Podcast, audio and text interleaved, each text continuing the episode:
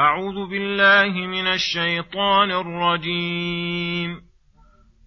أفأصفاكم ربكم بالبنين واتخذ من الملائكة إناثا؟ إنكم لتقولون قولا عظيما. ولقد صرفنا في هذا القرآن ليذكروا وما يزيدهم إلا نفورا. قل لو كان معه آلهة كما يقولون إذا لابتغوا إلى ذي العرش سبيلاً. سبحانه وتعالى عما يقولون علوا كبيرا. تسبح له السماوات السبع والأرض ومن فيهن وان من شيء الا يسبح بحمده ولكن لا تفقهون تسبيحهم انه كان حليما غفورا.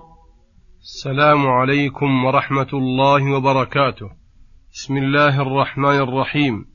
يقول الله سبحانه افاصفاكم ربكم بالبنين واتخذ من الملائكه اناثا انكم لتقولون قولا عظيما وهذا إنكار شديد على من زعم أن الله اتخذ من خلقه بنات فقال افاصفاكم ربكم بالبنين؟ أي اختار لكم الصفوة والنصيب الكامل واتخذ لنفسه من الملائكة اناثا حيث زعموا أن الملائكه بنات الله. إنكم لتقولون قولا عظيما. فيه أعظم الجرأة على الله حيث نسبتم له الولد المتضمن لحاجته واستغناء بعض المخلوقات عنه وحكمتم له بأردأ القسمين وهو الإناث وهو الذي خلقكم واصطفاكم بالذكور فتعالى الله عما يقول الظالمون علوا كبيرا. ثم يخبر تعالى أنه صرف لعباده في هذا القرآن أي نوع الأحكام ووضحها وأكثر من الأدلة والبراهين على ما دعا إليه ووعظ وذكر لأجل أن يتذكروا ما ينفعهم فيسلكوه وما يضرهم فيدعوه.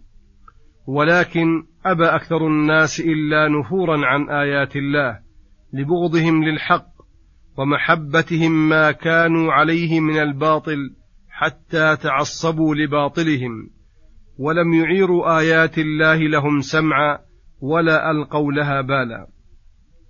ومن أعظم ما صرف فيه الآيات والأدلة التوحيد الذي هو أصل الأصول فأمر به ونهى عن ضده وأقام عليه من الحجج العقلية والنقلية شيئا كثيرا بحيث أن من أصغى إلى بعضها لا تدع في قلبه شكا ولا ريبا.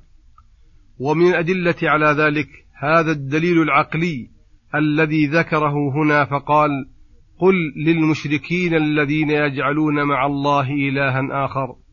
لو كان معه آلهة كما يقولون أي على موجب زعمهم وافترائهم إذا لابتغوا إلى ذي العرش سبيلا. أي لاتخذوا سبيلا إلى الله بعبادته والإنابة إليه والتقرب وابتغاء الوسيلة. فكيف يجعل العبد الفقير الذي يرى شدة افتقاره لعبودية ربه إلها مع الله؟ هل هذا إلا من أظلم الظلم وأسفه السفه؟ فعلى هذا المعنى تكون هذه الآية كقوله تعالى أولئك الذين يدعون يبتغون إلى ربهم الوسيلة أيهم أقرب.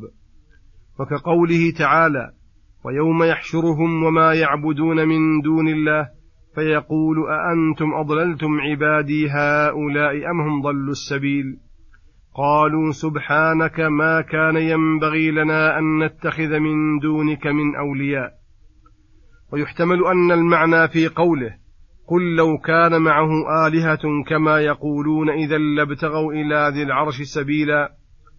أي لطلبوا السبيل وسعوا في مغالبة الله تعالى فإما أن يعلوا عليه فيكون من من علا وقهر هو الرب الإله.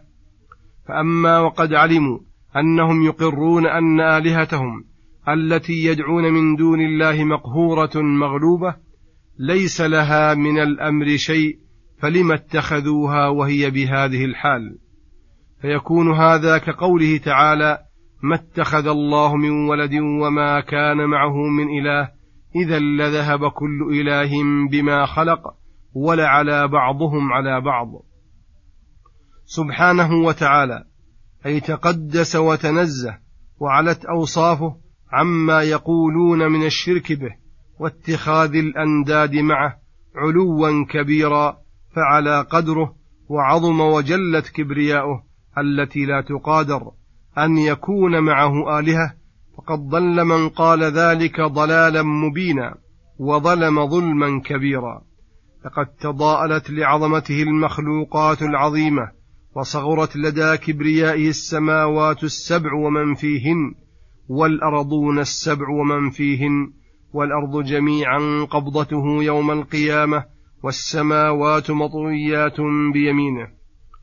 وافتقر إليه العالم العلوي والسفلي فقرا ذاتيا لا ينفك عن أحد منهم في وقت من الأوقات. هذا الفقر بجميع وجوهه فقر من جهة الخلق, والرزق والتدبير وفقر من جهة الاضطرار إلى أن يكون معبوده محبوبة الذي إليه يتقربون وإليه في كل حال يفزعون. ولهذا قال تسبح له السماوات السبع والأرض ومن فيهن وإن من شيء من حيوان ناطق وغير ناطق ومن أشجار ونبات وجامد وحي وميت إلا يسبح بحمده بلسان الحال ولسان المقال. ولكن لا تفقهون تسبيحهم أي تسبيح باقي المخلوقات التي على غير لغتكم بل يحيط بها علام الغيوب إنه كان حليما غفورا حيث لم يعاجل بالعقوبة من قال فيه قولا تكاد السماوات والأرض تتفطر منه وتخر له الجبال. ولكنه أمهلهم وأنعم عليهم وعافاهم ورزقهم ودعاهم إلى بابه ليتوبوا من هذا الذنب العظيم ليعطيهم الثواب الجزيل ويغفر لهم ذنبهم فلولا حلمه مغفرته لسقطت السماوات على الأرض ولما ترك على ظهرها من دابة وصلى الله وسلم على نبينا محمد وعلى آله وصحبه أجمعين. وإلى الحلقة القادمة غدا إن شاء الله. والسلام عليكم ورحمة الله وبركاته.